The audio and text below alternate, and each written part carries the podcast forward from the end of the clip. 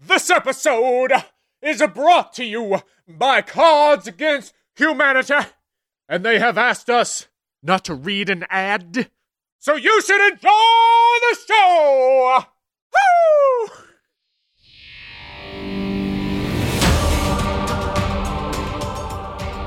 Coming this fall to blurry photos.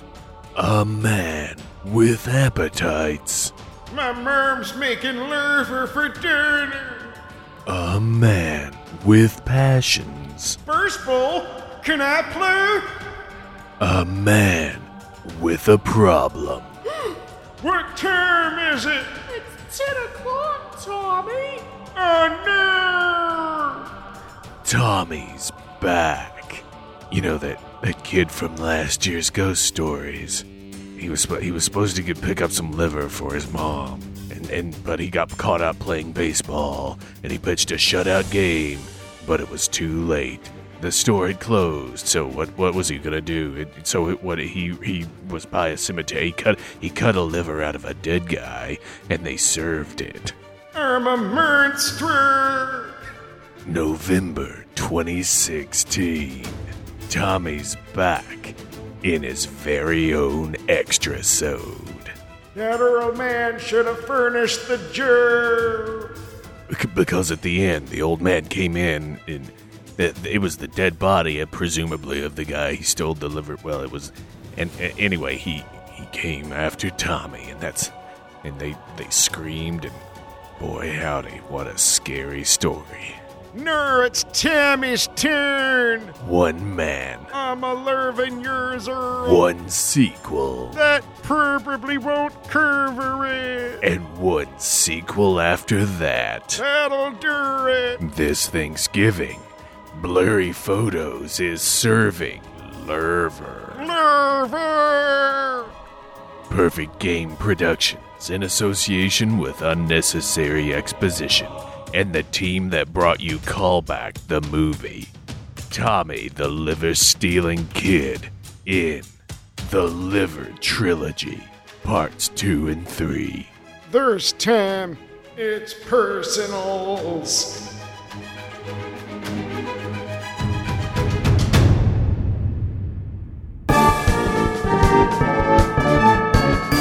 Here we go, here we go, here we go now! I've got Gersberms from that intro. They're hard to get rid of. Fucking Tommy, right? right? Am I right? Hello, hello, hello, hello, hello. I am David Flora. I am David Stecco.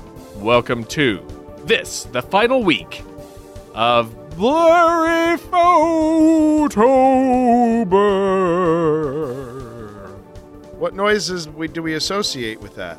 Lots of uh, lots of like horse whinnying. Uh-huh. Uh, I think there's there's probably some like uh, screams. Uh-huh. I think there's a, a little organ. Oh, that'll probably do it then. Yeah, that's that's probably all we need. Man, this is is your watch working? I don't know. Mine's mine's mine looks a little slow. I don't know. Oh, really? What time is it? yeah, it? Just kind of was hoping something would happen by now, but I guess it I guess it's not. Yeah. All right. Well, anyway, uh, this week we've got a lot. Glorious. You know that horseman, man. I mean, give him a break. It's the fourth fourth week of Photober. Third week. He's been out partying. Is it the fourth week? It is the fourth week. Shh. October is done, dude. Yeah, that's true. This is this is the the end of the tober. There's no more tober. No tober. No tober. Ah, bittersweet. Bittersweet, but you know what that means. What? well, means that we get some goofy ass ghost stories. we do. We've got some really awesome ghost stories. They're pretty thorough. They they've got tingles and mingles galore. and some of them have shingles, so stay away Yeah. from those. you know, it just it happens when a when a story gets older. Uh, they get shingles. They got chickenpox when they were young, so Mhm. Lives it's already in in the spinal fluid. So oh jeez. it's uh, Uh, it's just the way it is. I thought it was a joke. It kind of killed the mood a little. well, if you're new to the podcast, welcome. And uh, you should know before we go into this uh, for ghost stories, Dave and I like to really do our voices. well, it's a podcast of voices. we like to do voices. We like to to find just a, a good mix of okay to really fucking dumb stories that are out there, either on the internet or in some of the books. I feel Uh, like you're almost have. apologizing, and it disgusts me. No, I'm not. I'm I'm just letting somebody know what they're in for.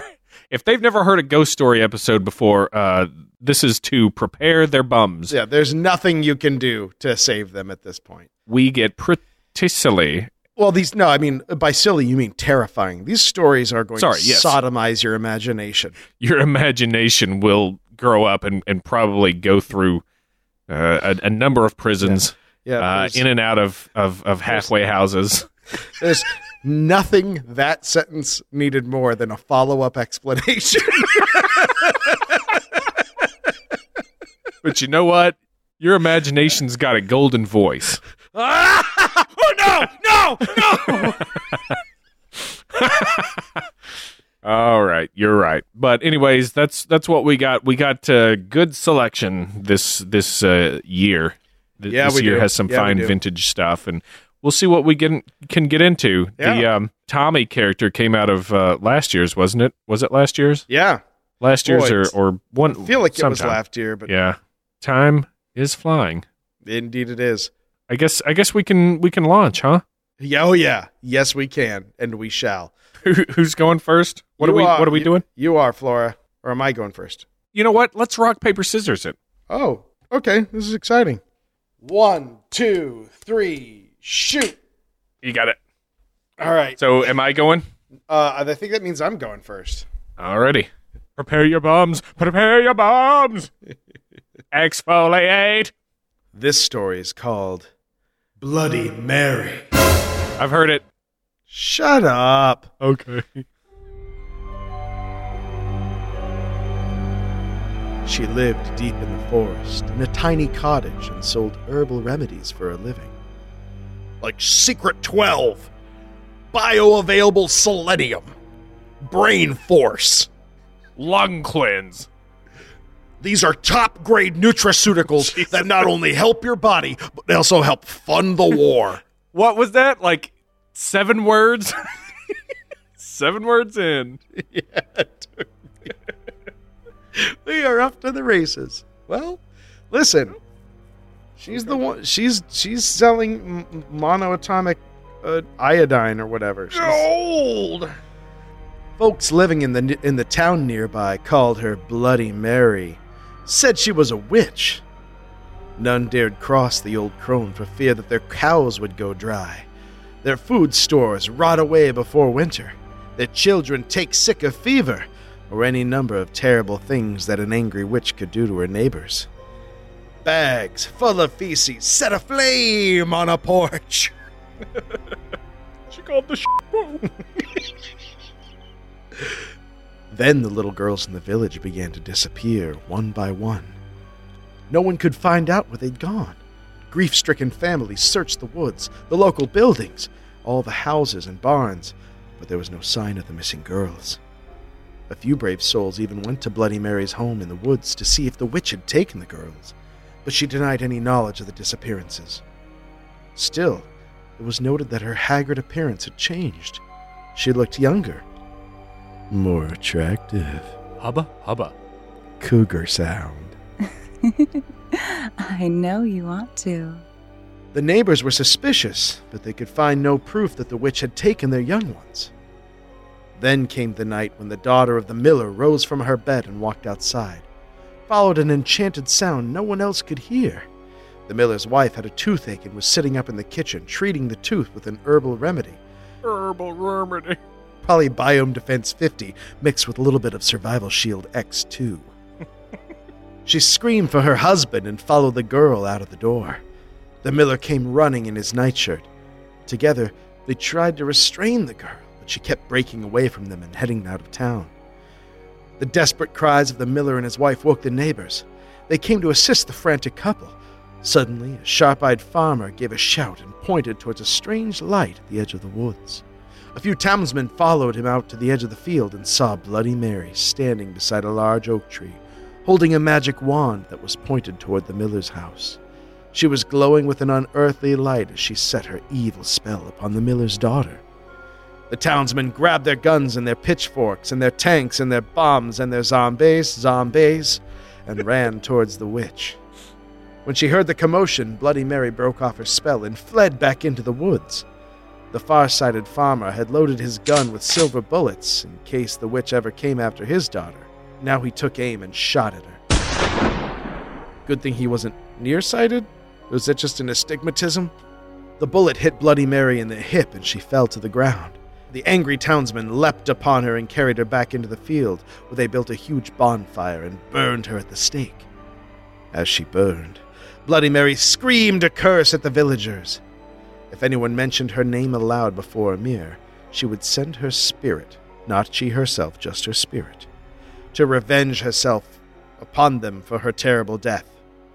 When she was dead, the villagers went to the house in the wood and found the unmarked graves of the little girls the evil witch had murdered. She had used their blood to make herself young again. From that day to this, anyone foolish enough to chant Bloody Mary's name three times before a darkened mirror will summon the vengeful spirit of the witch. It is said that she will tear their bodies to pieces and rip their souls from their mutilated bodies. these the souls of these unfortunate ones will burn in torment as Bloody Mary once burned, and they will be trapped forever in the mirror. So they will they will be torn apart then the souls will be ripped. Then then what's left gets burnt, but what's left after the burning I love a is good origin story. just a lot of Bloody Mary is really, really belt and suspendering this uh, situation. That's the story of Bloody Mary.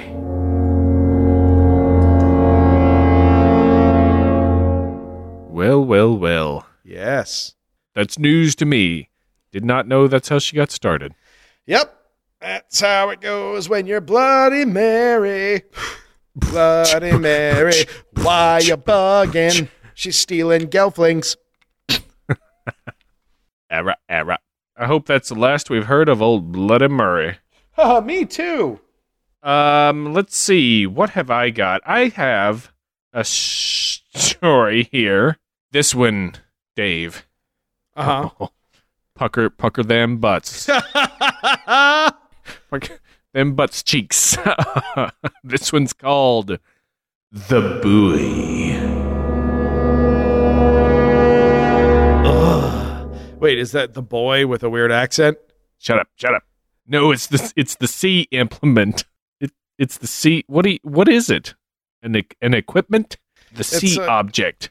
yeah, it's uh, yeah, It's it's, a the it's a piece of nautical hardware. Not it's the nautical hardware. Yeah. All right. Three years ago, I went camping with my parents on the coast. The campsite was on a cliff, and there was a set of stairs that led down to a beautiful sandy beach. Ooh. It was the height of summer, and there were a lot of other people there. Did, Take a poor girl and do what you want. yeah, that got weird. It was around noon, and my brother and I were on the beach. He decided to go for a swim in the ocean while I blew up a rubber dinghy my father had brought for me. there was a buoy floating in the ocean. My brother dived off the rocks beneath the cliff and swam over to it. After a while, I heard my brother shouting something. I looked up and saw that he was at the buoy. I rowed out to him in the rubber boat, and when I got closer, I could see that he was clinging tightly to the buoy. He was trembling and his face was pale. I came up beside him and tried to hold the boat steady. What's wrong? I asked. Did you get a cramp in your leg or something? Loser! Pulled! My arm! Girl, help! he cried. What happened? I asked, alarmed. Did somebody do something to you? Cut, little kid! Drown! Hair! he shouted. I thought this was a word association game, and so I played along. Blue Moon, Darth Vader, Monkey Wrench, I said. No, that's not in there. I was like, I had no idea what he was saying. I pulled him into the rubber dinghy and I noticed that he was bleeding from the shoulder. I rowed back to shore, listening to my brother babbling incoherently about something or another. He might have been playing an improv warm up game, I'm not sure. On the beach, I put my arm around him and helped him up the stairs to the top of the cliff. We returned to the tent and my parents had a look at his wound. There was a small hole in the flesh on his shoulder, about two centimeters wide. I knew I knew the metric system, by the way. It was as if something had passed straight through his arm. When my parents had dressed his wound and he had calmed down, my brother told us what he had seen. He said he was floating in the water near the buoy, just daydreaming, when he saw a child floating next to him. Gross. It was a little girl with long black hair. At first, he didn't pay any attention to her, but then he started to wonder what she was doing out there all alone. She looked directly into his eyes, and he got a horribly unpleasant feeling about her. He said he felt there was something evil about her. Then she began hissing, Die, die, die, die. Jesus. And all of a sudden, she wrapped her arms around his neck and started trying to pull him under the water. She was trying to drown him. My brother struggled to get away from her, but he became tangled up in her long black hair and felt himself sinking. He thought he was going to drown, but he managed to grab onto the buoy. He couldn't swim back to shore, so he screamed out for help and desperately clung to the buoy, trying to keep his head above water. He tried to push the girl away with one arm, but his fingers seemed to melt into the child's face. Her wet hair wrapped around his neck and began choking him. He felt himself losing consciousness and closed his eyes, praying that something would save him. If you didn't arrive when you did, he said, I wouldn't be alive right now. My parents and I didn't know what to make of this story. They thought he must have fallen asleep while he was swimming and dreamed it all. I thought he was delirious from the sun and had had a hallucination. None of us believed him. I mean, come on. That's a, that's a stupid story. Two weeks later, the wound on my brother's arm still had not healed. On the contrary, it had become extremely swollen and looked like it was infected. Gross. It was super fucking gross, bro. My parents brought him to the hospital and they took an x ray. The doctor said there was some foreign material in the wound that was causing it to become infected. They decided to operate on him. After the surgery, the doctor came in to talk to my parents. We removed all foreign matter, he said. The injury should heal now. Thank you, doctor, said my father. Dr. Former President Clinton.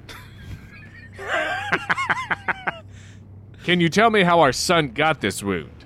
Well, I got to tell you, I've seen I've seen better injuries on a child, but I feel like I feel like he's going to pull through. I, I think he's going to do okay. I think I think he's going to be just fine. He's a good kid. He's working hard.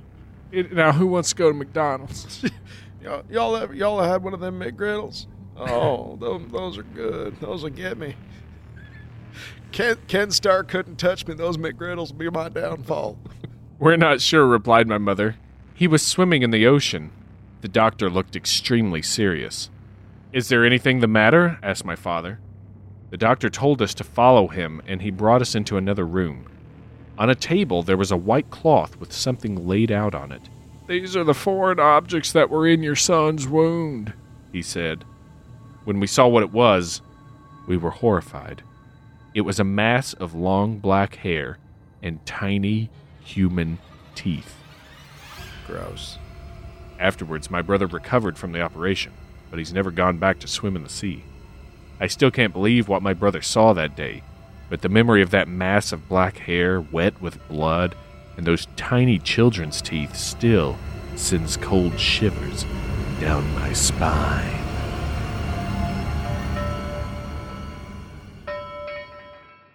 Booey, booey, booey, booey, booey. Cha cha cha cha cha cha. Booey giddy, booey giddy, booey giddy. Nice. this ghost says booey. booey. Oh, I Pretty, like that. Pretty good. I enjoyed it. That is my spookiness for now. What do you have? Oh, okay. I found another story, totally unrelated to the previous one. Okay. This story is called Bloody Mary Returns. It's a sequel. Uh, it's a sequel. I found a story called Bloody Mary Returns. God. Ooh, and it's got uh, Vin Diesel, it's got some sauce in it. uh, Hen- Henry Caviezel, Yep. and Ev- Evel Knievel in it. And now, prepare yourselves for the unmitigated terror, I can't. the unrestrained horror, We won't. the the poorly chained up frightfulness I shan't. of I can't. Bloody Mary: colon returns.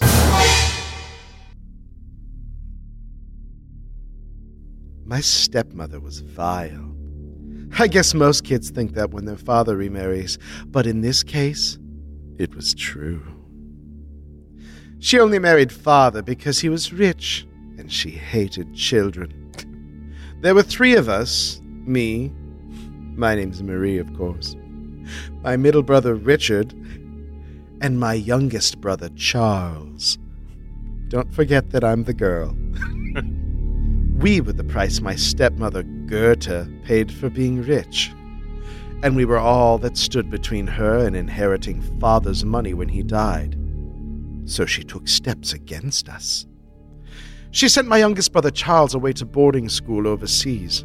It had a good scholarly reputation, but it also had the reputation for being a hard school that was full of bullies and strict discipline. You know, how a school can get a reputation that it's full of bullies. full of bullies. Bully school.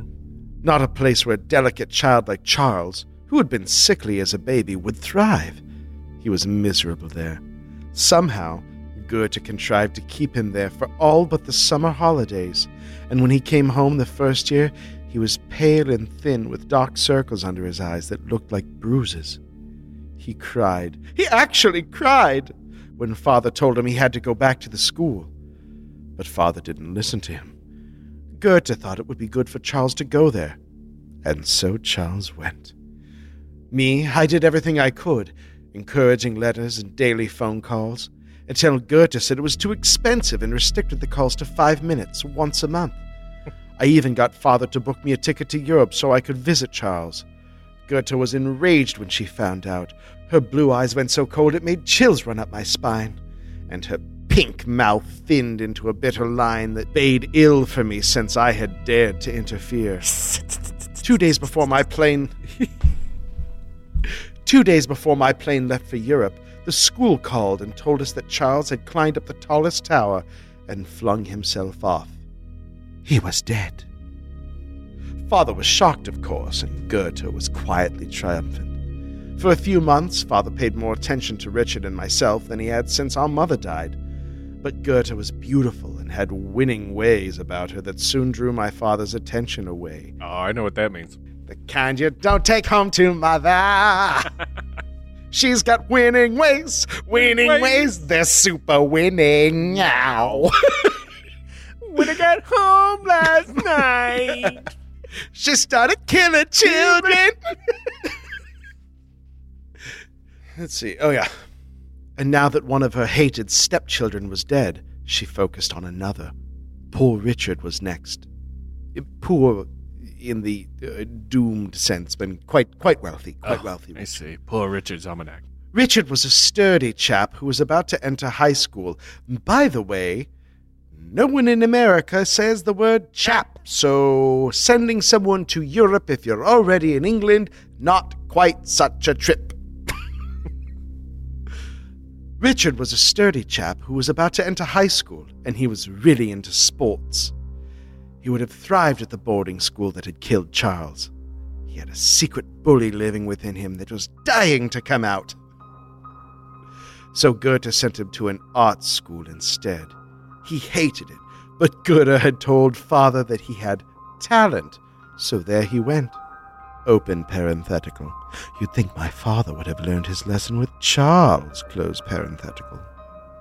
But Richard was a survivor, and he grimly practiced piano and violin when he would rather played soccer and football. But Goethe was clever. She introduced Richard to a couple of high school boys who were everything Richard craved to be rich, which he already was, popular, and on the football team. and into drugs. What is this story? This is like fucking cruel intentions. Yeah. Yeah, this is yeah, this is like flowers in the attic. Shit. I'm holding out for the incest. Goethe made sure Richard had a very large allowance and kept increasing it as Richard was drawn deeper and deeper under the influence. Until one day, Richard overdosed, and Goethe only, Goethe only had one stepchild left me. That is a very indirect and elongated plan. Mm-hmm. I was sure, sure, that Goethe knew Richard was doing drugs in his room that day. She knew he was ill and possibly dying in there. If she'd, quote, found him even ten minutes sooner, his life would have been saved. She's not a doctor. So said the doctor. And I believed him. But father wouldn't believe me. He was angry whenever I said anything against Goethe and told me to hold my tongue. Still, I knew I was next, and I was sure that father would not live long after willing his fortune over to his wife. I decided that if Goethe got too bad, I would run away and live secretly with my aunt in New Jersey. New Jersey! Until I turned 18. From the moment Richard's body was found in his room, I forced myself to be a model child. My homework was done on time. I was polite to Goethe and all her friends. I went on all the family excursions with Goethe and father, even the dangerous ones, like shark fishing. What is what? I did not make that part up. No, that is. it's in there. Who is this dipshit? yeah, I don't know. First of all, why are you being nice to someone who you think is going around killing your the children of your father? Second of all, wait. the way You're saying that after the first two children died in chronological order, now she wants to take everybody shark fishing? Man, you can keep this lemony snicket bullshit. All right. So what happened? Shark fishing. Shark fishing. I don't think that exists. I think it's just fishing or fishing for sharks. you can be sure that I took care to be, quote, seasick indoors and stayed away from the edge of the boat. Oh, she's thought of everything. Goethe was clever with her tricks. Everyone thought it was an accident at the time that we were out shopping and I fell onto the subway in front of an oncoming train. I managed to roll out of the way in time, but it was way too close for comfort. You know, lying under the platform as as the train sped past me, no more than a foot away. I shall ignore the part where the implication is that I was shoved under the train by Goethe, then survived and had the opportunity to explain to father that I was attempted to be murdered. As I said, we'll be moving on. I had almost decided to run away when my father brought me the sad news that my aunt in New Jersey had suddenly died in her sleep, poisoned by person or persons unknown. I was appalled. How had Goethe known? But she had. I could tell by the smirk on her face. Oh, Goethe's Natalie Dormer. That's So, why no. father's like, shut up, let me have this. I don't know who Natalie Dormer is. Oh, um, smirking whore from High Garden, I don't have not read that book. girl from the Tudors. I know the show you're referring to, and I would love it so much more if it was about a re- bunch of rednecks who farted all the time. Next week on the Tudors. Uh, here, we, here we go. I got it. um. Oh yeah, she is the smirk lady from Game of Thrones. Uh, From, from oh High Garden. Gotcha. Now, who's the real monster here? The woman who is simply trying to acquire wealth in the world's oldest manner? or the little girl whose only sadness for her beloved aunt is that her little plans got foiled. She's not sad for her aunt. She's just sad that she doesn't have someplace to crash this weekend. Crash until she's 18. Yeah, was is her aunt gonna like? I mean, if the dad's not paying any, any attention to any of this, how do we know the aunt's not in on it? I went to my room that night and locked myself in to think. I could run away, but the money wouldn't last long. What money? Yeah. And I'd need to finish high school, or my chances of getting a job were nil. Okay. Okay. Besides, Goethe would still be out there somewhere. If she could hire someone to poison my only living relative, besides father, she could hire someone to kill me, whether I was living at home or not. There was only one thing I could think of, Kill her. and it was a terrible thing. Kill her yourself. A family secret passed down from my mother's side for many generations. How to kill someone. It involved a witch named Bloody Mary. What? No! No! The secret is a knife in the throat! who had once tried to kill who had once tried to kill my many times great grandmother and used the child's blood to make herself young and beautiful forever. the witch had been stopped by the child's father, my many times great grandfather, in the nick of time, and the witch had cursed him as she burned at the stake. Cursed his mirror and the mirrors of all men who had condemned her to death at the stake, so that anyone saying her name in front of these mirrors would invoke her vengeful spirit. Waited a real long time to play that card, lady. Jeez. The story had gotten mixed up over the years, much like this one, as it was passed down first in their village and then all over the country. These days, school kids everywhere scared themselves silly by chanting Bloody Mary's name in front of darkened mirrors during sleepover parties, and nothing happened to them. So no one really believed in the curse. Of course, no one knew the real story of Bloody Mary. That was a deep secret, handed down by the villagers of long ago. But I was a direct descendant, and I knew well how to summon the witch. You had to use a mirror owned by someone in the direct bloodline of one of the original families that lived in Bloody Mary's village, and the witch's name must be spoken by candlelight a certain number of times in their native tongue, English. Again, this is another hint that this tale takes place already in Europe. My gosh. It was an evil thing to do, I knew, but it was the only way to save my life. It was either Gerda or me. Again, this lady's name is Gerda. Oh yeah. Okay. Yeah. I'm, I'm, If I didn't fight back, I was dead. So I took my hard earned money and went out to a specialty store to buy hand dipped beeswax candles. Black ones. I followed my mother's directions carefully. Come, come to my side, my loving daughter. There's something you must know. When invoking the malfeasant spirit of the dead witch, purchase only artisanally made candles, and they must be black, not grey. I followed my mother's directions carefully. After getting your candles, you'll want to place them carefully at certain intervals around the living room. my daughter, please tune in to Public Access Channel 666. Vardantius the Unclean will explain to you how to summon a witch to do your bidding. Well, hello, neighbor. I followed my mother's directions carefully, placing them at certain intervals around the living room so that they reflected in the huge mirror behind the couch.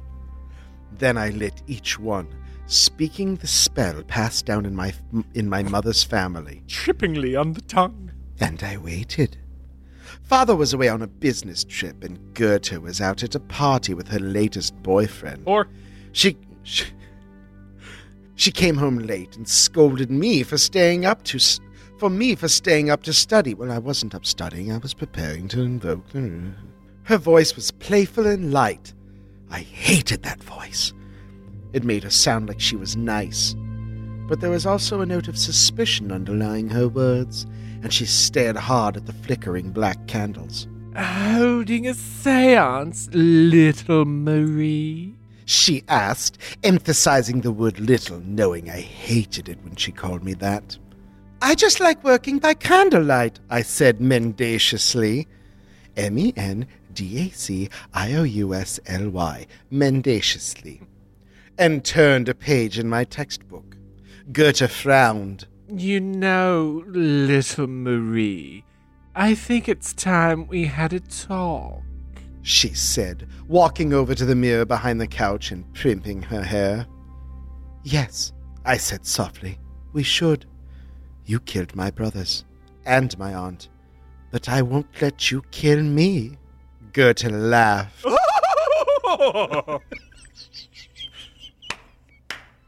As if you stood a chance against me. she said, fluffing her long blonde hair up behind her shoulders.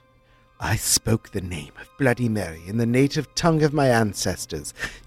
English. English. Once, twice, three times a Bloody Mary.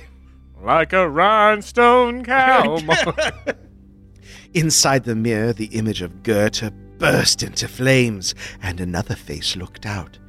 It was the malevolent face of a twisted old crone, ruined with age and altogether evil. I ducked behind the chairs. Gerda gave a scream of sheer terror. Her eyes fixed on the witch. As I watched from my hiding place, heat burst forth from the mirror, blistering her beautiful alabaster skin. I could hear the flames roaring as the witch laughed evilly and held out her arms toward my stepmother. Gerda! crooned Bloody Mary. Come to me, Gerda!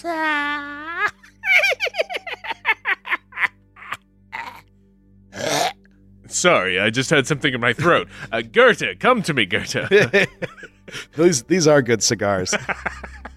and she took my stepmother into her arms.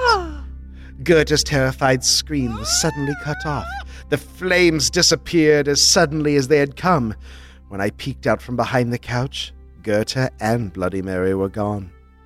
I called father at his hotel the next morning to tell him Gerda hadn't slept at home. Well, it was true. Blink, blink, blink, blink. also, she a hoe. He wasn't pleased. He called a few of her friends from his hotel room and quickly discovered that she had been carrying on with another man. With several, if truth be known. Father, idiosyncratic as it may be, hated infidelity. One of his pet peeves. He flew home at once to confront Gerda, but she was still missing, presumed to run away with one of her flames. Get it? Somehow, father managed to divorce Gerda without ever trying to find her, and since she had no family in the area except us, everyone accepted the cover story, and no one ever tried to locate her. Gerda was gone for good, and father and I were safe at last.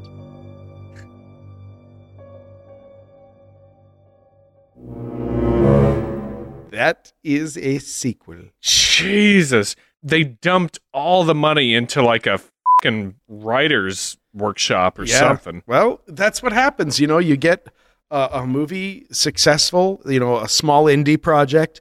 It gets a ton of money thrown at the, the sequel. They bring in new directors, and nobody likes it. That's right.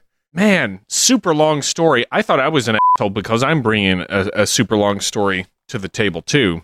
But Yeah, sorry. the sequel, that that it was a sequel. It, there was there's just just how it had to be. I mean, they they they built on the success of the the first movie, Yeah. and then Uh, I'll, I'll tell you this. I'll, I'll tell you this just so that you know. My next one is not nearly oh as long. no, don't don't worry about it. They're they're It's a lot ghost stories. shorter. Who gives a shit? Okay, I'm just saying. I just don't want you to worry about it. I don't want. Hey, don't worry about it. I mean, it's not a haiku. Okay, so don't be a dick, but don't worry about it. Don't be a dick, but don't worry. I, I'm, I'm sorry. I'm I'm intrigued by this story that is kind of like your classic Cinderella mur- murder mystery, and then oh oh, uh, Deus Ex Machina, Bloody Mary. Yeah, Now she kills the father, and there's nothing that happened to her, right? Like uh, the the girl, she summons Bloody Mary, just like that's her her parlor trick, and it would have been cooler. There's no repercussions for that. Right. It would have been cooler if Gerda was using Bloody Mary to bump off the family, Yeah, and then the girl like fight figures out how to flip the script at the end. yeah, yeah. Gerda's actually using Bloody Mary to get high with Charles. yeah. months and months of getting high and screwing Charles. Oh, what a long con. Or Gerda's using Bloody Mary to bump off the kids. Then the kid tries to use Bloody Mary to bump off Gerda. Bloody Mary's like, I'm not a murder robot. I'm an old witch who fucking hates kids. Fuck you. Way to go, Gerda. Get paid. And then kills the third kid. Or maybe Bloody Mary was using Gerda. Oh, yeah. There were so many things that are left on the writer's room floor. All right. Wow. Wow. That well, that's a first for us. A uh, a double. Yeah. Double. I've never had a sequel to a ghost story. Yeah. Uh, all right, Dave. My next tale of terrifying, torturous, t- t- tur- ta-ta- ta-tas is called The Shadows.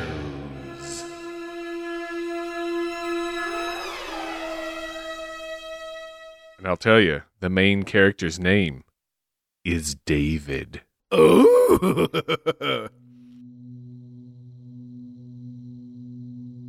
When David's father got a new job, the family had to pack up and move to a new town.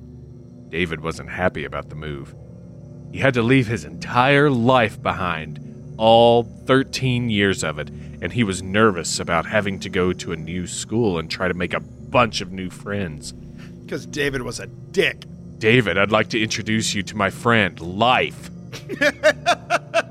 now go play. On the day the family moved into the new house, David just carried his boxes into his new bedroom, but he didn't bother unpacking anything. Instead, he decided to go outside for a walk and take a look at the new neighborhood. As he was walking down the street, he met a teenage boy who seemed to be about the same age as him. Are you new here? the boy asked. Yeah, said David. We just moved in. My name's Greg, said the boy. Welcome to the neighborhood. W- wait a second. You didn't move into the Grady house, did you? Uh huh, David answered. I think so. Why? You mean your parents didn't tell you? Greg gasped. David shook his head. The Gradys were the family that lived there before you, Greg said, glancing over his shoulder to make sure nobody could hear. There was Mr. Grady and his wife and their daughter, and the whole family disappeared without a trace. Whoa, what happened to them? David asked in disbelief. Greg shrugged. One morning, the neighbors noticed the front door was wide open. When they went inside, there was no sign of them. Their car was still in the driveway, their clothes were still in their wardrobes, everything was in its proper place as if they just stepped out for a moment, but there was no trace of them. It's like they just vanished into thin air. That night over dinner, David decided to ask his parents if they knew what had happened to the people who had lived there before them. Some kid from down the street told me the family left one night and never came back, he said. David's dad and mom looked at each other. I never heard anything like that, his father said. That boy must have been spinning you a tall tale, said his mother. Boys lie. That night, as he was lying in bed, David overheard his mom and dad talking in hushed tones downstairs. Oh yeah. Huh. No, no, no, no, no, no, no, no. Yes, yes, no, yes. They were hanging a picture. He's bound to find out sooner or later, his dad was saying. Shh, his mother warned. David might hear you. As he lay there in the darkness, David thought he saw something moving out of the corner of his eye. He looked around, straining his eyes to see in the dark, but there was nothing there. David reached out and switched on his bedside lamp. He looked around his room to make sure there was nothing there. Then he slowly settled back down into bed and went to sleep. The next morning, his father came in to wake him. As David rubbed the sleep out of his eyes, his father switched off the bedside lamp. Fell asleep with the light on last night, said his dad. You idiot. Uh, yeah, David answered. Sorry, Dad. All that day, David tried to forget what had happened the night before. It was ridiculous, he told himself. He was really being a baby. He hadn't been afraid of the dark since he was a little kid, like two years ago. No, he must have been half asleep and imagining things. That night, however, when he went to bed, he wasn't so sure anymore. Whoa. He climbed into bed and turned off his bedside lamp. His bedroom was filled with dark shadows. He had won a crate of them at the local Costco. That's right. it was Johnny Depp everywhere. He lay there, his eyes darting from side to side, watching the shadows. Then his room seemed to grow suddenly colder, and in the inky blackness under his desk, there was movement. David's eyes locked onto the spot. His breath came fast. There was nothing there. There couldn't be. Then it moved again. It was shapeless, like a blob, and it didn't move like an animal. It flowed like water.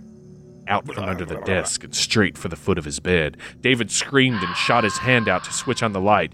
The electric glare drove the shadow back where it pooled on the floor under his desk. What's the matter, honey? asked his mother as she ran into the room. His father was right beside her. I, I, I thought I thought I saw something moving over there. David's voice broke. Ah, under the desk. David's father flipped on the room light, banishing the shadows. He knelt down and looked under the desk. There's nothing there, he announced. The shadow, David insisted. The shadow was moving. His mother sat on the edge of the bed and smoothed his hair. You were having a bad dream, dear. Yeah, you're pretty stupid. Yeah. Go back to sleep, my little idiot. You're acting like a little bitch. David, what have I told you about being a little bitch? You gonna be a little bitch? You gonna be a little bitch? be a little bitch? Little bitches don't get dinner. I can treat you like a little bitch if you want. Is that what you want, you little bitch? You wanna be a little bitch? You got two choices simple. sleep or be a little bitch. Yeah, you wanna play it like a little bitch? You'll get treated like it. Talk shit, get hit. Talk shit, get hit. Now come hang this mirror for us. you, you little bitch. David opened his mouth to argue, then realized he was a little bitch. and it was useless. His parents would never believe him. And in the bright light of the ceiling lamp, he wasn't sure he believed it either. It sure had seemed real, though. Yeah, he said, I guess so. Can I leave the room light on, please? His father looked annoyed, but turned the light back on. Then his parents said goodnight and left the room. For the next few nights, David slept like a little bitch with his bedroom light on. he knew his father was less than pleased about it. I mean, the bill, right? One day he heard them in the kitchen talking about his fear of the dark. They were both worried about him, and his father thought it was nonsense. David walked slowly back to his room and sat on the bed. Maybe his dad was right. He was too old to be afraid of the dark, but it seemed too real to be a nightmare. That night he tried sleeping with the lights off. In the middle of the night, David woke. Everything was deathly quiet. He slowly sat up in bed and looked toward the corner of his room. In the faint light cast by the street lamp outside, he could see an enormous shadow stretched halfway up the wall. It had no definite shape, but flickered and shifted like black fire. He tried to tell himself it was just the shadow of a tree or something else, but as he watched, shadow came rushing toward him. David screamed like a little bitch and grabbed the bedside and grabbed the bedside lamp, fumbling with the sw- I will never get tired of this. fumbling with the switch as he desperately tried to turn it on. Just as the shadow reached his bed, the light came on and his parents came running into the room. What's wrong? his mother asked. His father stood in the doorway with a strange expression on his face. Perhaps he was realizing that he raised a little bitch. David babbled out the story through his tears. The shadow, it almost got me. his mother held him and tried to calm him down. It's all right now. We're here. Don't worry, you little bitch. David wondered if he was going crazy. He knew his parents probably thought so, which made him feel worse. He finally calmed down, but only after talking his parents into leaving the light on before they went back to bed. The next day dawned gray and drizzly and quickly grew worse. Thick black clouds rolled in to cover the sun. The wind began to blow hard, and David watched his father lock all the patio furniture in the garage. Then, with a flash of lightning and crash of thunder, the rain began. Huge drops shot down from the sky and shattered against the ground. Very, very descriptive. Yeah. The, win- the windows rattled with every gust of wind, and it looked as if somebody were washing them down with a hose. The sound of the rain pelting against the pavement outside was loud enough to be heard inside the house. Since four o'clock, the sky had been pitch black. David was huddled on the couch with his mom, watching television, shivering like a little bitch. his dad sat in his chair reading. David was glad to be inside on a night like this. A blast of lightning lit the sky, and the thunder that followed seemed to shake the house. David crawled further under the blanket with his mom. Gusts of wind pushed at the house. Suddenly, the room went dark. the electricity must have gone out, his father said. David felt like his heart was going to stop. No electricity? That meant no lights. What are we gonna do? He whispered. It's all right, little bitch, said his mother. We've got some candles. His dad went to find the candles while David and his mother waited. It's all right, David, she said again. But the shadows. His mother sighed softly. Tell you what, why don't you sleep with me and your dad tonight, okay? David sighed with relief. His father came back with a candle and a box of matches. He lit the candle and placed it on the bedside table. Suddenly, they're in bed. Yeah. I told David he could sleep with us tonight, his mother said. Damn it. David's father didn't say anything, but he knew in his heart David was a low bitch. Thanks, David, for booting me out of the bone zone. These pills aren't cheap, David. You gotta take them an hour in advance. Thanks, Mom, said David as he hugged her. Then he hugged his father, too. It felt like he was hugging them for the last time. Soon his parents were dozing off, but David was too frightened to sleep. He lay there, watching the shadows moving in the flickering candlelight. Occasionally, a flash of lightning lit up the room and drove the shadows back, but only for a moment. They quickly came back, creeping across the walls and crawling across the ceiling. David watched as long as he could, but his eyelids were getting heavy. Just then, there was a noise. It woke his parents. What was that? His mother asked, startled. I don't know, said his father. But now do I have two little bitches in the house? Dark shadows loomed over the bed. David looked at the candle. It had burned down almost to the bottom. It began to sputter. His dad got out of bed. His mother was watching anxiously. Then all of a sudden, the candle went out. Get the matches, Dad, David cried. He heard his father fumbling around in the darkness. Hurry, Dad, David sobbed. Hurry! Suddenly, a match flared, and in the dim light, he saw his father standing by the bed. David breathed a sigh of relief, but his face twisted in terror as he saw a long, dark, shadowy hand reach over his father's shoulder and wrap around the match, extinguishing the flame. The next day, Greg from down the street was walking by and noticed the front door open and police cars in the driveway. He asked around and was told the police responded to an anonymous call and that David and his parents were nowhere to be found.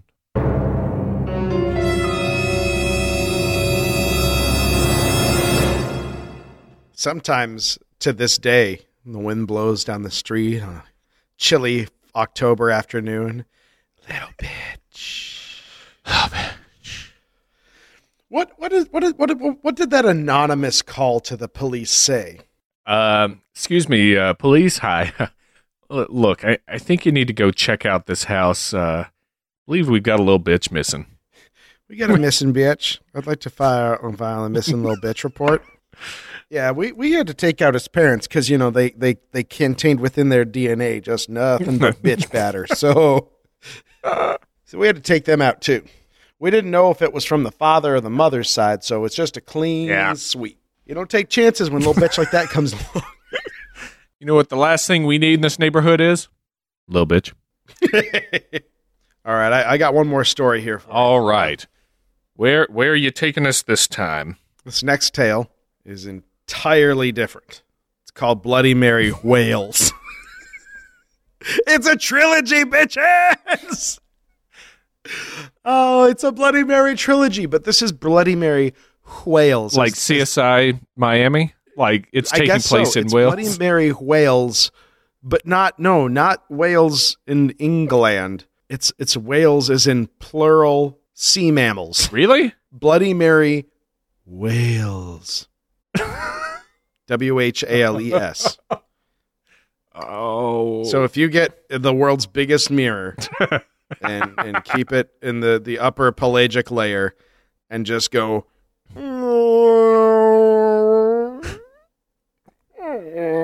Beluga Mary?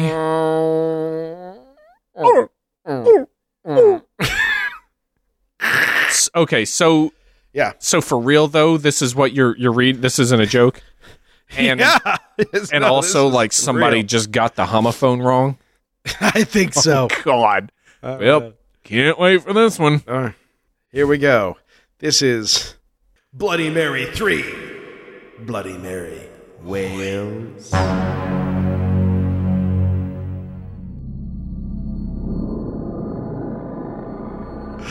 Old Man Wales was an evil man who loved money more than anything in the world, except his wife.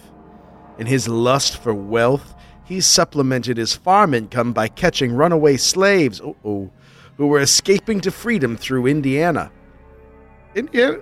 Indiana's pretty far north. That yeah, pretty far north. Okay. Yep. Southern in mentality, though. Wales would chain the ex slaves up in his barn cellar until he could collect the reward on them. When he couldn't find slaves, he'd capture free men and sell them into slavery. When the Civil War ended slavery, it was a disaster for the evil Wales, who no longer had a profitable source of income to supplement his farm work. Then his beloved wife died childbirth. That is the sentence. His beloved wife died childbirth. Overnight, Wales fell to pieces. He hated the child, a little girl named Mary, that had killed his wife.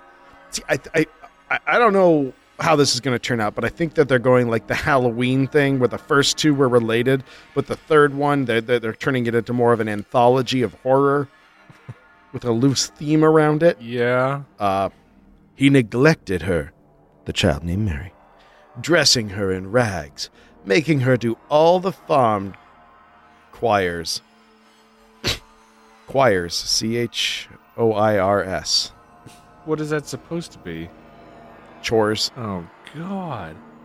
Where is this sh- found? Stop it, this is literature. In spite of this cruel treatment, Mary grew into a sweet girl who loved her wicked father. By even starting a band called Wicked Father. With Y's. As Mary reached adulthood, the resemblance to her dead mother was striking. I don't like where this is going. Wales saw his dead wife every time he looked at the daughter who had caused her death. One night, after a hefty bout of drinking, Wales lumbered into Mary's bedroom. Why is the guy called Wales? I don't know. Stop. Why is this guy called Wales? Dude, shit's just about to happen. Oh, I'm sorry. Yeah. Wales lumbered into Mary's bedroom and stabbed her repeatedly. Mary woke screaming and thrashed around in agony, trying to fight off her demonic father as blood spurted everywhere and bits of torn flesh littered the bedclothes and fell to the floor. When she was dead, Old Man Wales carried her down to the basement, dug an indifferent grave, and tossed her body into it. Indifferent. Okay. Two nights later, Old Man Wales came back from doing his nightly chores. He found Mary standing in the kitchen, her nearly severed head lolling against one shoulder as she stirred an empty kettle.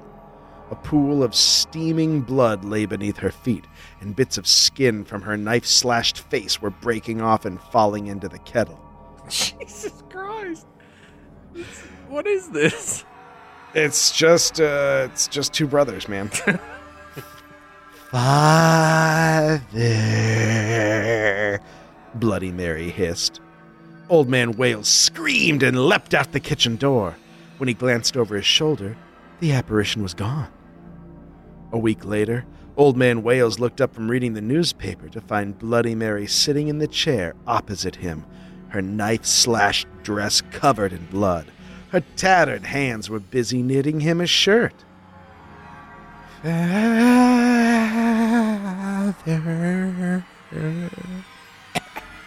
She hissed through knife scored lips. Blood fell from her body like a rain as she flew across the room toward him, knitting needles held like knives. Old Man Wales fled from the house in a panic with two deep cuts scored across his back. Old Man Wales cowered in the barn for several days, afraid to go near his house. After nearly a week of sleeping in the hay and eating raw food from the garden, he decided it was safe to return to his house. The spirit must be gone by now. I mean, they only have eternity. Mm. Old Man Wales into the kitchen, eager for a wash and a shave after sleeping so many nights in the barn. He pumped an, e- an ewer of water and took it over to the little shaving mirror they kept on the far wall. They? Did, did Mary use the, the shaving mirror? She kicked her leg up on the counter. When he looked in the mirror, Old Man Wales saw the glowing red eyes and knife scored face of Bloody Mary. Her once fair lips were split down the center and blood dripped from them as she smiled evilly.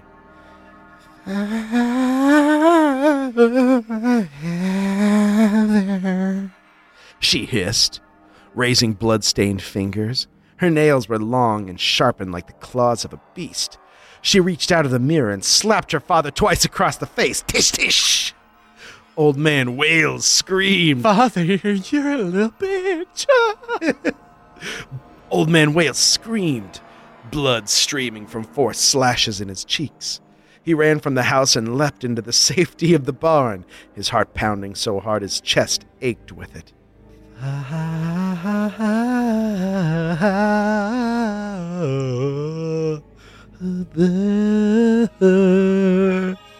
A voice hissed softly a few paces to his right. Old Man Wales screamed and whirled around. Bloody Mary stood smiling at him through her blood stained, razor sharp teeth. Her tattered tongue was bleeding from several places as if it had been scored by a butcher's knife. She pointed above her head, and Old Man Wales saw a noose hanging from the rafters beside the ladder to the loft. The rope looked inviting, hanging there in the dust speckled sunbeam. Yeah. Obediently, Almost as if he were her little bitch. Old Old Man Wales placed his hands on the rung of the ladder and started to climb.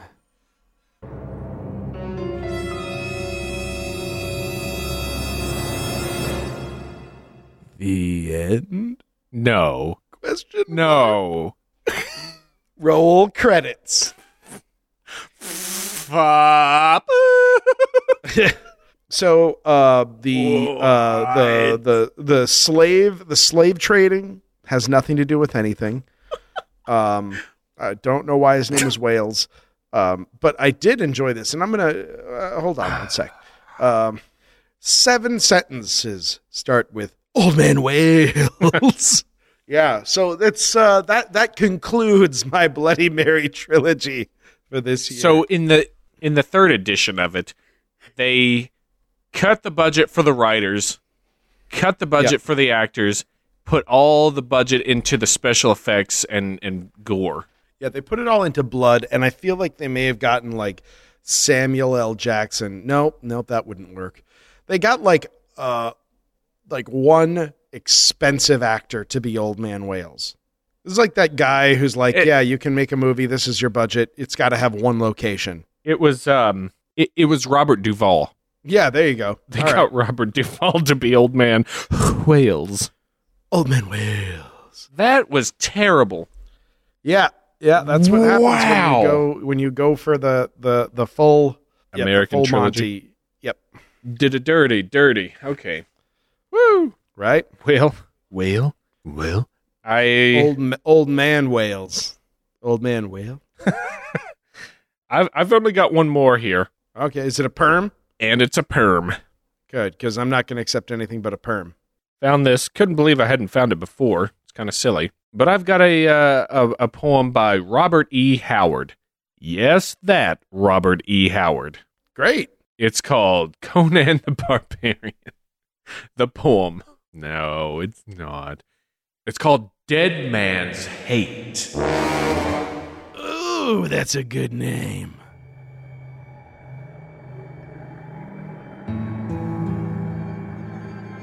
They hanged John Farrell in the dawn amid the marketplace. At dusk came Adam Brand to him and spat upon his face. Ho, neighbors all, spake Adam Brand, see ye John Farrell's fate.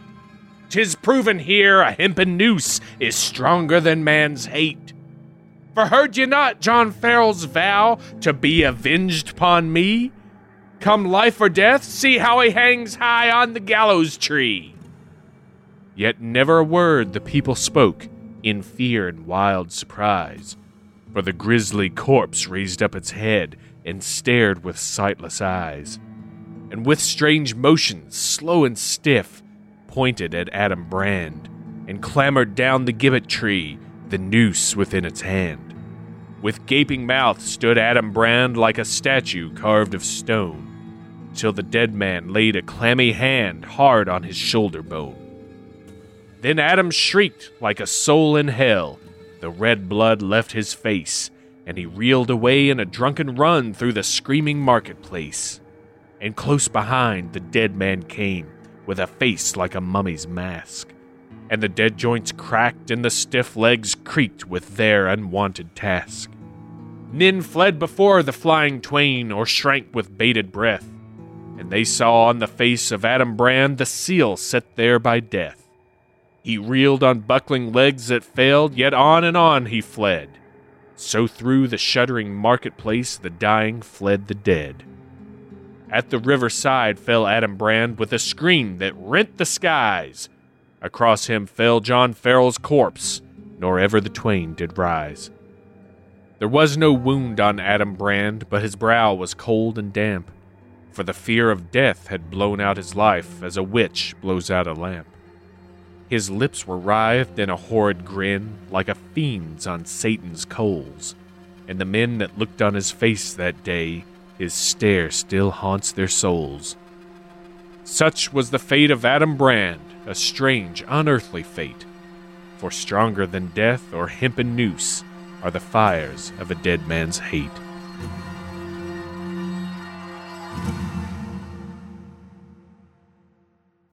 All right. Boogity. Pretty cool, huh? Spook spookily. Look out for that. I actually, I really like the uh, the term "the dying fled the dead." The description. Yeah. That is pretty sweet. Robert E. Howard. Take that, Cromcast. Woo! Go listen to the Cromcast. They're great. They're great yeah, people. do it. All right. Okay. I I, I also have a perm. This time. Get out. Well, uh, my lovely lady bought an amazing book called Monsterverse. Come back. Called po- Monsterverse. Uh, poems human and inhuman.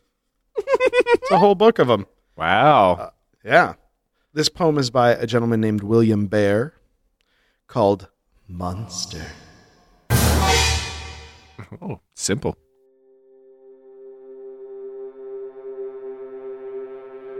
It slithered down the funeral parlor halls, coming like a plague, a death, a pox. On all their houses, sliming crossed the walls above the silent dead thing in her box. Oh, whoa. Yeah. It stared, then laughed grotesquely, unconcerned and self absorbed. But when her oh so grim companion entered the room, the monster turned, sensing an urge to rip him limb from limb, but decided not to bother. No, instead, it craved the dark and left, skulking as far away as could get from the newly dead. Outside, it quickly scurried towards my car, getting inside somehow, then turning the key staring in the mirror, looking at me.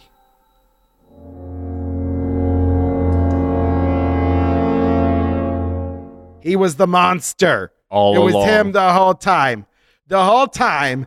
Who was the monster? Twas he. so there you go. Oh, man.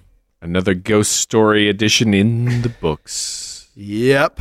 What a journey we've been on.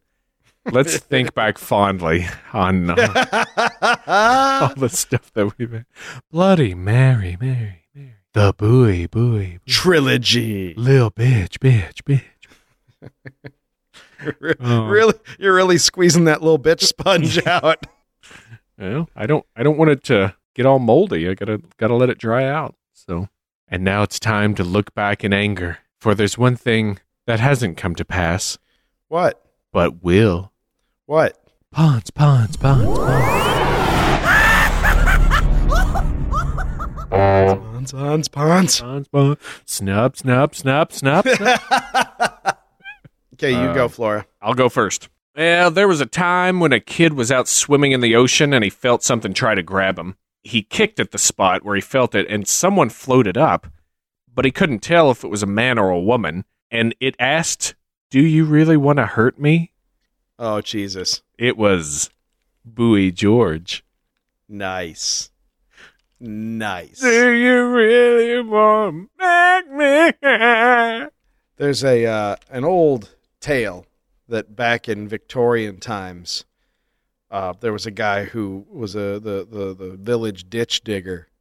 Thing is, he didn't give a shit about your floors. He if he if he was passing by, he'd just come in for a cup of water and just just track just track dirt all over the place, and everybody hated him, and uh, so they they ganged up on him and they just murdered him. But it's still said to this day, if uh, if you don't put uh, all your brooms away properly and you don't mop regularly, the direct descendants, the bloodline of those who committed the murder, will be haunted by Muddy Larry. yeah, Yeah. Yeah. Muddy Larry. That is actually scary. And it. I know, I know, I know, I know. I don't know if you've heard this story, but uh, a man was hanged once for a crime he didn't commit. Oh yeah. Yeah, the real killer framed him and made What- fun what of was him. The, who was the real killer? it, it was the cousin of Muddy Larry. It doesn't it? matter. It really doesn't matter, but nice try. The real killer framed him and made fun of him for saying he would he would get revenge. After gleefully watching the man be hanged, the real killer made his way home. But as he was going up the steps of his porch, his foot flew out from under him and he fell backward, landing on his neck and dying. The framed man had his revenge after all, when down the steps rolled the dead man's skate. That is that is a uh, war crime. What you just did. I, I I try not to judge any pun, but that one is indefensible. You know, we got a new uh, uh, sponsor for the podcast. Who is it? Sometimes, in order to stay safe from the ethereal powers of darkness and, and murderous mayhem and evil, you you can't just trust that a flashlight will turn on. Sometimes not even a candle can be relied upon to get you through the night as the shadows close around you. Uh huh. That's why Blurry Photos is proud to offer Little Bitch brand shadowproof matches. Just try blowing them out, you little bitch. Bet you can't. bitch, you can't. Bitch, bitch, you can't. Little Bitch brand shadowproof matches. Not windproof. This this needs to be on a shirt. It's just like a hand with a a match and like shadow fingers all around. Little bitch brand. shadow proof glasses. Matches. To make it till dawn, you're gonna need a little bitch. Uh-huh. Shadows hate little bitch. Oh, that's good. I haven't I haven't gotten a good uh, product product for a while. So yeah, it's good to get some new sponsors for the podcast. that's right. Joining in cr- cackling crone and the like. That's right. Maybe that would be a good shirt. Is just list of sponsors, every product. So I guess the only tale more terrifying than the ones we found are the ones that you send to us. Oh. In listener mail.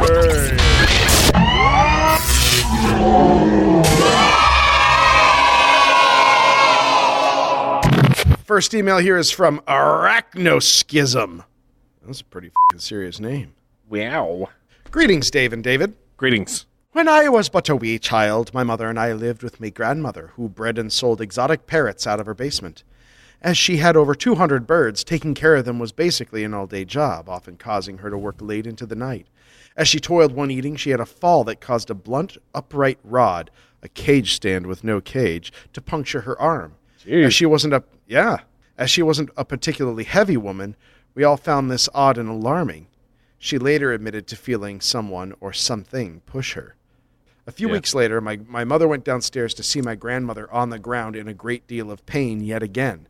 This time she went to the hospital, whereupon the doctor asked if she had been in a car collision. She had fractured vertebrae and hip, accompanied by numerous bruises front and back. Uh, my grandmother once again recounted that she'd been standing at her wood burning stove when she was pushed but by, by what felt like a pair of hands, which in that stove was 15 feet from where she was found. And so the family brought in a medium uh, who walked into the house, didn't like the stink of things, and walked right back out. Um, and said that there wasn't a spirit in the house, but a dark, malevolent force, and refused to re enter. Uh, nothing else has happened since his grandmother's death, which was unrelated. Uh, but strange things still occur in the basement, and anyone who visits uh, will still mention that they were scared. They felt frightened in the basement, which is pretty uh, pretty terrifying. Not a pun, guys. Not a pun. This is a genuine story about a parrot breeder. Man, Yeah, yeah. The way the way it started out, I was like, oh, this is a setup for a, a, a deliciously painted pun, but no, no, this is a true story of spooky terror. God, that's awful. Thanks, an anachronism. Arach- no, arachnoschism. Forgot it's a spider guy. Flora, what do you got? Got one here from Adventure Chick. Whoa, she sounds like she's up Ba-da-dum. for adventure. Ba-da-dum. I'm writing in for love advice. Love is in asterisks. Uh, my guy is a huge fan of blurry photos recently got me into it. Hey, Nice. way to go, your her your guy, her her guy, uh, Miss, Mr. Chick. So one night I was being a bit, uh, bit amorous and decided to include blurry photos into the evening. Oh, wait till Xmas. Hey, everybody. Uh, here's a disclaimer that you hate to hear, but not as much as me and Flora hate it. Uh, so apparently, my side of the audio decided to uh, choke and die because it was just too scared from these tales of terror. So you're gonna get. Uh, I'm gonna sound weird for the rest of this this this champagne jam for the next uh, chunk of time there. So sorry about that, but uh, at least it was at the very end, so we didn't have to redo some stuff. So thank you, you guys rule. Uh, maybe it was a ghost. Boo. Adventure Chick then goes on to describe in vivid detail, leaving nothing to the imagination, spared no expense, what she tried to do to uh, her significant other with not only her hand, but blurry photo sound effects involved. and a sweet reference to the late 80s War of the Worlds TV show, which I fucking loved. I used to watch that every week. And she says, either way, it was a flop. My question is, how do I best incorporate blurry photos into our love life? You two seem to encourage such things, so you must want us to bring blurry photos into the bedroom, right?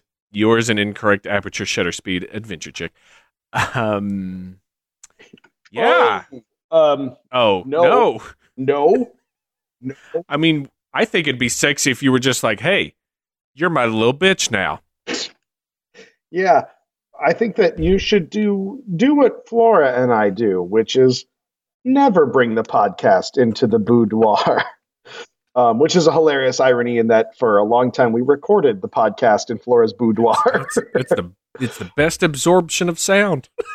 here's the thing. I would say this adventure chick and i and i uh, and i think you and i agree in a lot of things because i am just so impressed that anybody remembers the late 80s war of the worlds tv show. We have a lot of opinions on what you should be doing sexually. Um, but i mean just eh, as you go through the podcast you'll hear i mean in the coming months i'm going to start talking about Foxmas again. The the uh, also known as saturnalia. Hmm The longest night of the year. Yeah, Yule login. Danger zone. It's it's it's a sex holiday that we've invented, and that's when we're going to really tell you about what you should be doing in the bedroom. But I'll be honest, I don't feel like this podcast is going to enhance anyone's sexual pleasure. Is my feeling, Flora?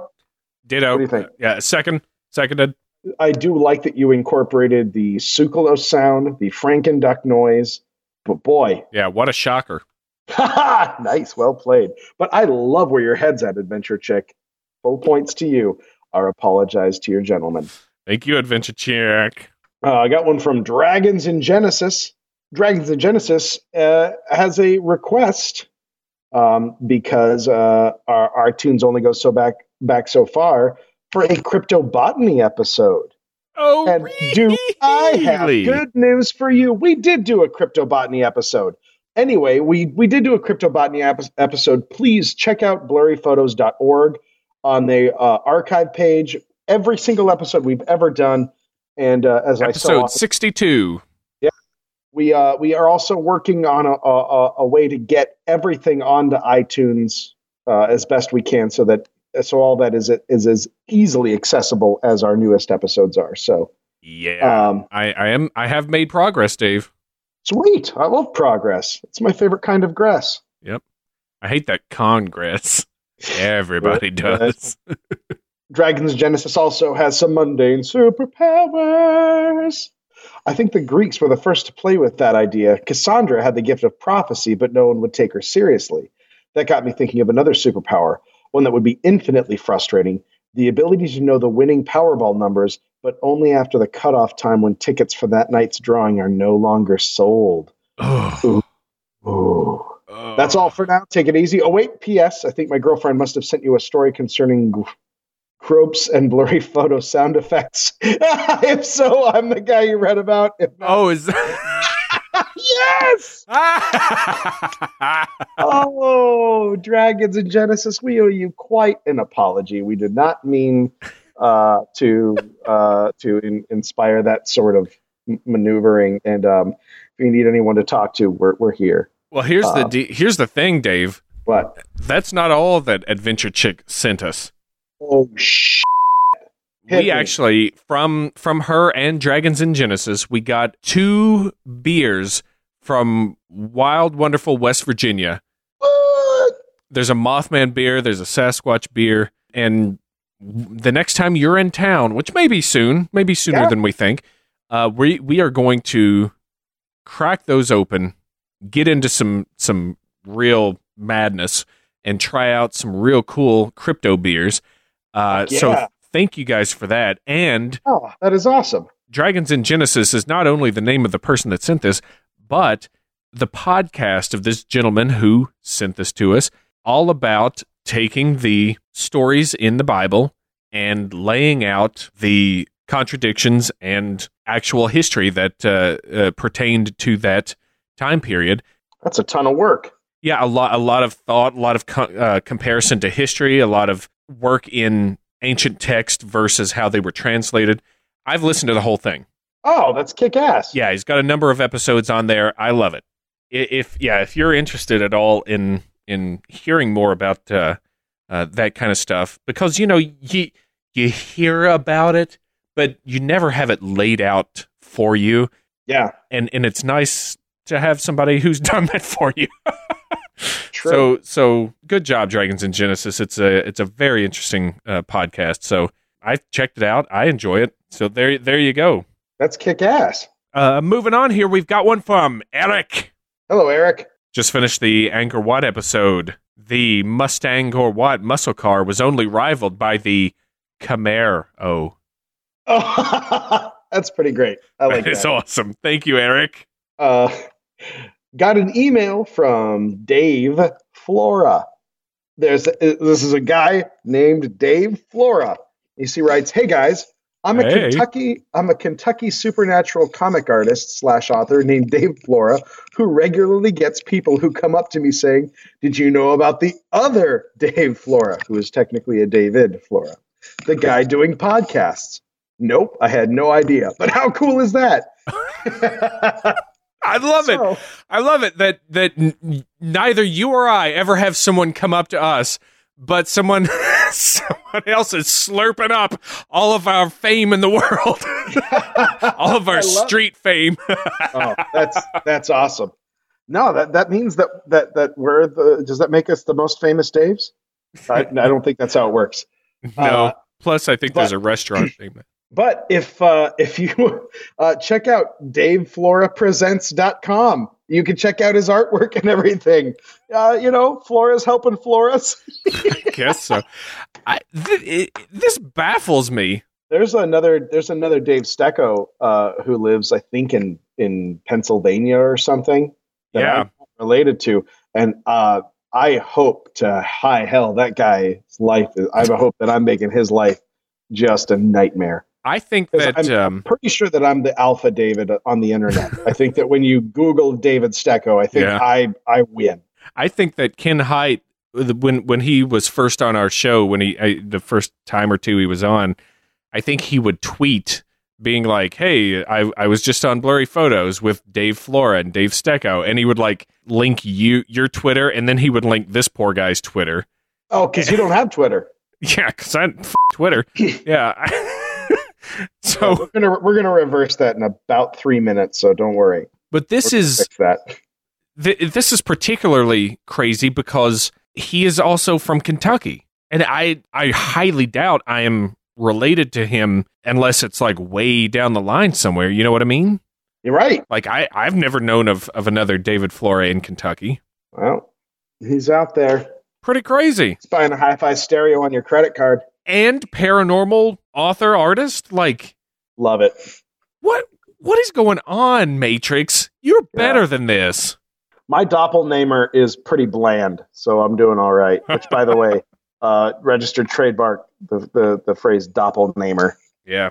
Well, Dave, uh sorry, I on the field of battle. I'm going to have Yeah. to do you, mate. I'll do you for that. Uh, there can, not, there can only be one. that means something different here in the states. Well, thanks for writing in, though. Thanks, Flora. Nice hearing from you. That's great. I got a great uh, email from Frost Gamer Uh oh. um, with a bunch of really cool stories about his family and their uh, their escapades in Mexico. Uh, really, really kind of cool, spooky stuff. That uh, they're, they're pretty involved, so we can't really do the whole thing here, but it's badass. So, thank you very much. Uh, thank you very much, Frosty Gamer. These are badass. Flora, what do you got? Well, looks like we got a little email here from. Oh, let's see. What does that name say? I think it's Painting Bob. Oh, Peyton Bob. It could not possibly be Blurry Photober without the touch of Peyton Bob, without one sweet coat. That's right. Painting Bob says many years ago, I was painting for an old German guy. At the end of the job, he came over wearing a wife beater T-shirt and and pointed to something on the ceiling. I happened to glance down and caught sight of SS lightning bolts tattooed under his arm. Now, being this guy was about the right age to have been in WW2, and not wanting him to have to kill me to keep his secret, I never said anything. Don't hate, he was pretty creepy, but he paid well. Well, of course he did. He's got that stolen gold. That's right. From his hidden secret bunker. You should have asked you should have asked him where the Antarctic bases were. Yeah, yeah. how to get to the Hollow Earth. Did you hear that? That this week uh, the Russians Yeah. found uh, a secret Nazi base It, uh, in the was Arctic. it. It was in the Arctic. Yeah, yeah. yeah. That's kind of cool. crazy. Uh, always awesome to hear from you, Peyton Bob. And also, you know, we have never mentioned Flora, like a couple of Stu Gotches. what? We find we watched the movie he sent us. We watched Zorro, the Gay Blade with Richard Hamilton. we had a really good time with that. It's awesome. Yeah. Thanks, Peyton Bob. Up next, we have an email from Snarg the Inert, Can't react to anything. unrelated to Snarg the Lanthanide. um, hey, keep up the great work on the show. Just wanted to let you know that I'm working on a fan subreddit. Oh! Heyo. It's not done yet. You can check it out at uh, reddit.com slash r slash blurry photos. Very wow. cool. Thanks, Snarg. I, I'm now I'm, I'm immediately terrified because, of course, we're reading emails from August and it's October. So Downvote, downvote, downvote, downvote. if you're on Reddit, everybody go check it out and, and just Yeah. throw throw your upvotes there or whatever you do. Yeah. Turn turn the like dials or kick the heart crotches or whatever it is. I don't know. uh, whatever you guys did for Bernie Sanders, do it for this. I, I want a proper Sandersing on this. Thanks, Snarg the Inert. Thank you, Snarg. Got one here from Upset Tugboat. Rah, honk. Bleh. I just want to tell you how much I enjoy your show. Thank you. Oh no, I feel it necessary to inform you, inform you you have been misquoting a certain line from the venerable Ralph Wiggum. Uh oh. You use a statement of yourselves seeing a baby and the baby waving at you to denote your skepticism of the subject. The actual line is Mrs. Krabappel and Principal Skinner were in the closet making babies, and I saw one of the babies, and the baby looked at me. End quote.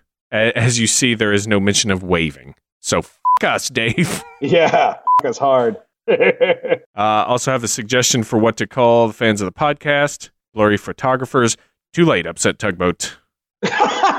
We we have already named them, and they are blurreavers. Blur Reavers. I'm also still a, a big fan of just shortening it to Reavers. Yeah, Everyone's everyone's afraid of Reavers. right. Love the show. Upset Tugboat. Well, thanks. Thanks, thanks, Tugboat. Honk.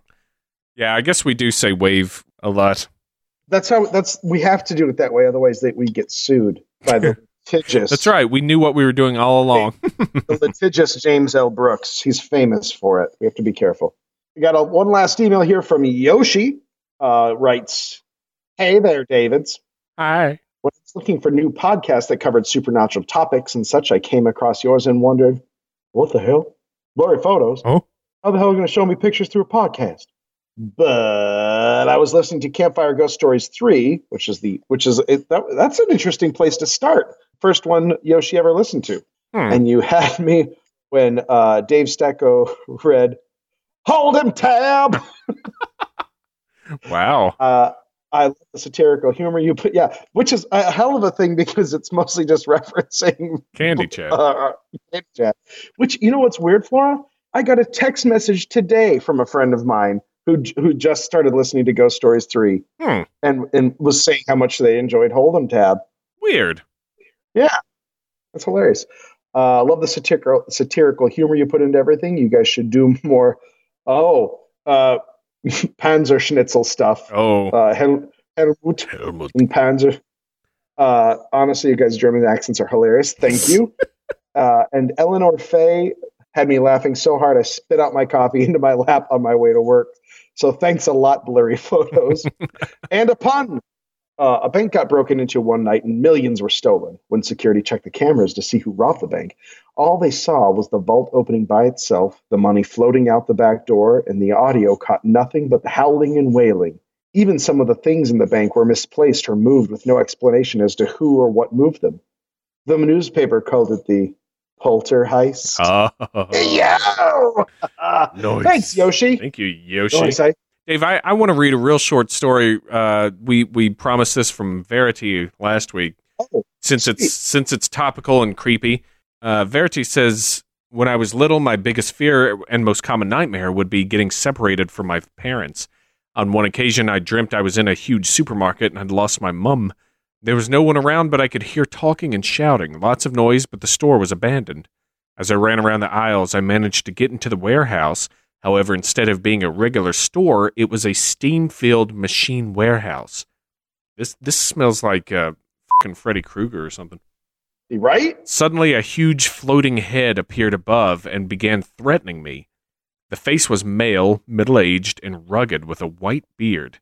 I woke up not long after being taunted. However, as I began to wake, the face remained there, laughing, fixed upon my bedroom wall before it slowly sank back into it. Then all went quiet. I'm pretty sure I was paralyzed with fear, as I don't remember running out to my parents. I moved out of that room soon after, but have now moved back in, sleeping in the exact same spot where the head loomed out at me. I have not yet faced the face again in the land of Nod. Creepy. The, f- Yeah. the face of Lorne Coleman.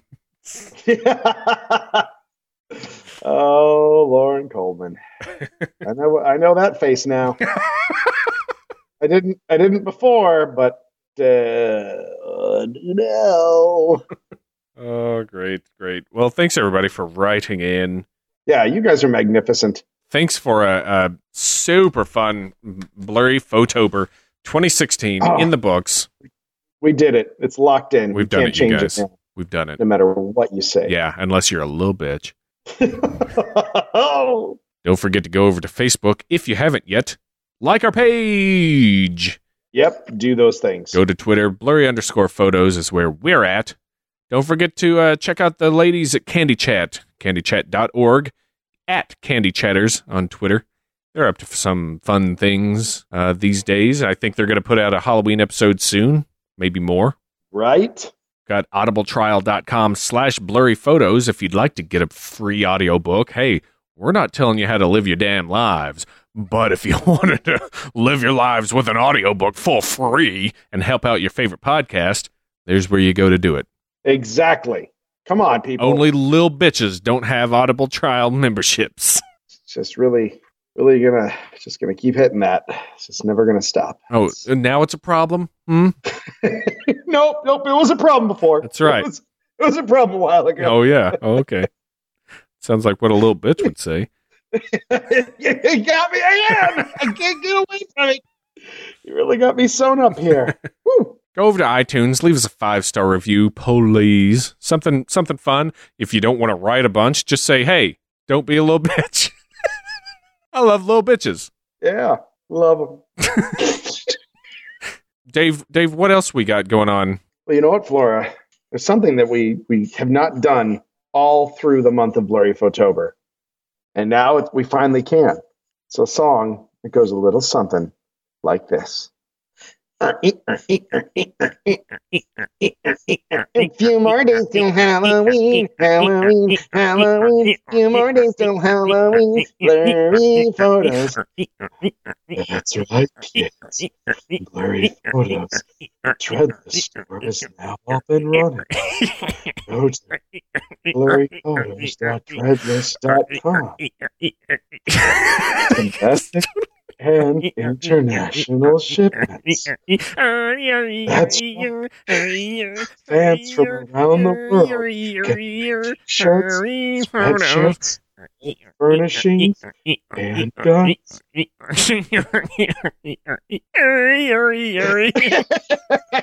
yeah, so we got our all of our shops. We got stores. We got we got ways to buy shit from hell to breakfast. Yeah, so yeah. Uh, we got links on all that stuff. So check it out. If you have ever wanted something uh, that had our garbage on it, then get that.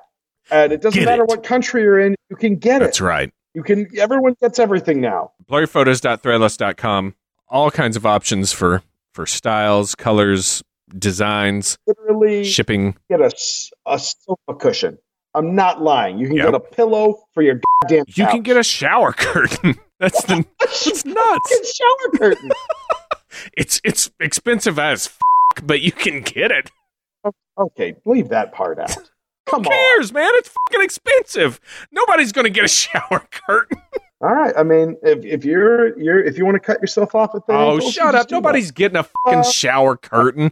They're they're Uh, like yeah, eighty dollars. Shirts, the shirts are okay. They're probably also more than you want to spend. Uh, shipping is like a million Yeah, I'm dollars. I'm really I'm really making the empire crumble here by by saying the shower curtains. Eighty dollars. Go get one. yeah. Do you know what? Uh, if you get a shower curtain, we'll send you a shirt.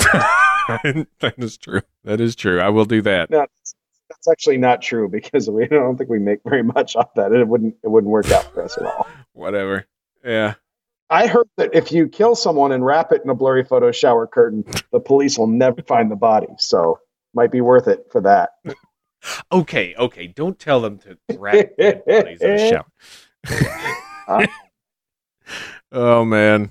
Yeah, yeah. Get whatever you want. It's it's all great on there. We also have uh, uh, four design, yeah, four designs in the uh, blurry photos store on our site, plus a mug. Yep. So Yep. Yeah, don't don't forget those things. Yeah, the the designs that we have on our website uh, are a little bit cheaper than than what's on uh, Threadless. So if you're in the if you're in the states and that's the kind of design you want, it might make more sense to buy it off our site. Um, but this is like the best way for us to get the most options and the most stuff out easily to people. So dive in, go fucking nuts. I mean, literally lose your fool ass minds because the holidays are coming up. And you know what? Treat yourself. Joseph, little bitch. You know who else you should treat? Chicago Podcast Cooperative. Listen to them, little bitch. Chicago Podcast Cooperative. Listen to them, you little bitch. sure that they'll appreciate that. Uh, what else we got? Uh, Did we do everything else? Oh, I do. I have something. I have something. We get a lot of downloads every month because you guys are magnificent, and I could never uh, properly express how much I appreciate that. And as as you guys know, I listen to a lot of uh, Infowars and Alex Jones because I find it limitlessly entertaining. And so, so this guy mentioned that he had a, a Facebook page, and it's like this this really horrifying. I mean, it's it's not even like a, a red versus blue, left wing, white, right wing. Just just like a, a xenophobic hate page functionally. And he had more likes than us, and that fucking killed me. We have we have thousands of listeners. So if you haven't taken a moment to like blurry photos on Facebook for no other reason, not a, this isn't about advertising or or or anything. I just want more likes than that sack of shit. I want more likes than a than a than a sack of shit I found on the internet. That's it. So that's that's my special plea. If you haven't done it, just Facebook click done. It's a good point. Yeah. It's a very good we're point. Better, we're better than a racist sack of shit. That's our next blurry photos T-shirt slash bumper sticker slash refrigerator magnet slash mug slash shower curtain slash uh, the shower cap. You know, so your quaff doesn't get wet. Uh, we're also going to make uh, toothbrushes that say that and uh, doggy poop bags. Those are also eighty dollars. but you gotta have them because it's the law. Mm, oh, we but don't undercut it. Don't undercut yourselves. Buy the shower curtain. Make Flora stupid. Make him wrong. Buy the shower curtain. God, what a what a clever long play. What a disgustingly clever long play. I don't think I'm going to come out ahead on this one, Flora. I think you're going to win this one. I don't know. It's just going to be like Darling Deering all over again. I've got to make that option available to for more designs then. Yeah, you do. You really do. So, uh, so there you go. I think we've covered everything. I'm delirious. Yeah, yeah, we well, we we got some stories about this uh, this recording, but uh, they, they, they might they might get locked in the old vault. right? what do- what do we even mean? I don't know. It's too late at night now. It's late. It's like two in the morning almost. It's Uh, everybody, thank you for a great blurry photober. Hope everybody had fun. One more time.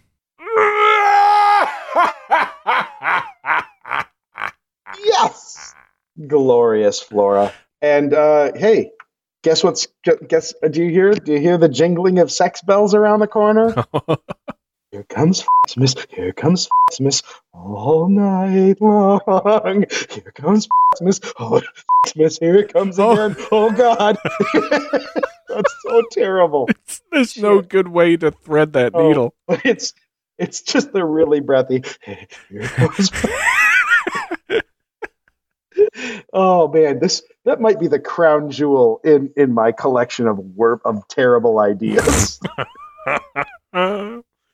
Wow. All right. Well, for this episode of Blurry Photos and Blurry Photober, I have been, you guessed it, David Lil Bitch Flora. Yep. And I have been Dave Bloody Mary colon Origins Fall 2017 Stecco. A full year to make it. yep, yep. It's, we're, we're prequeling it, and it might even turn into a reboot. Who can tell? Gosh. Bloody Mary, colon, bye.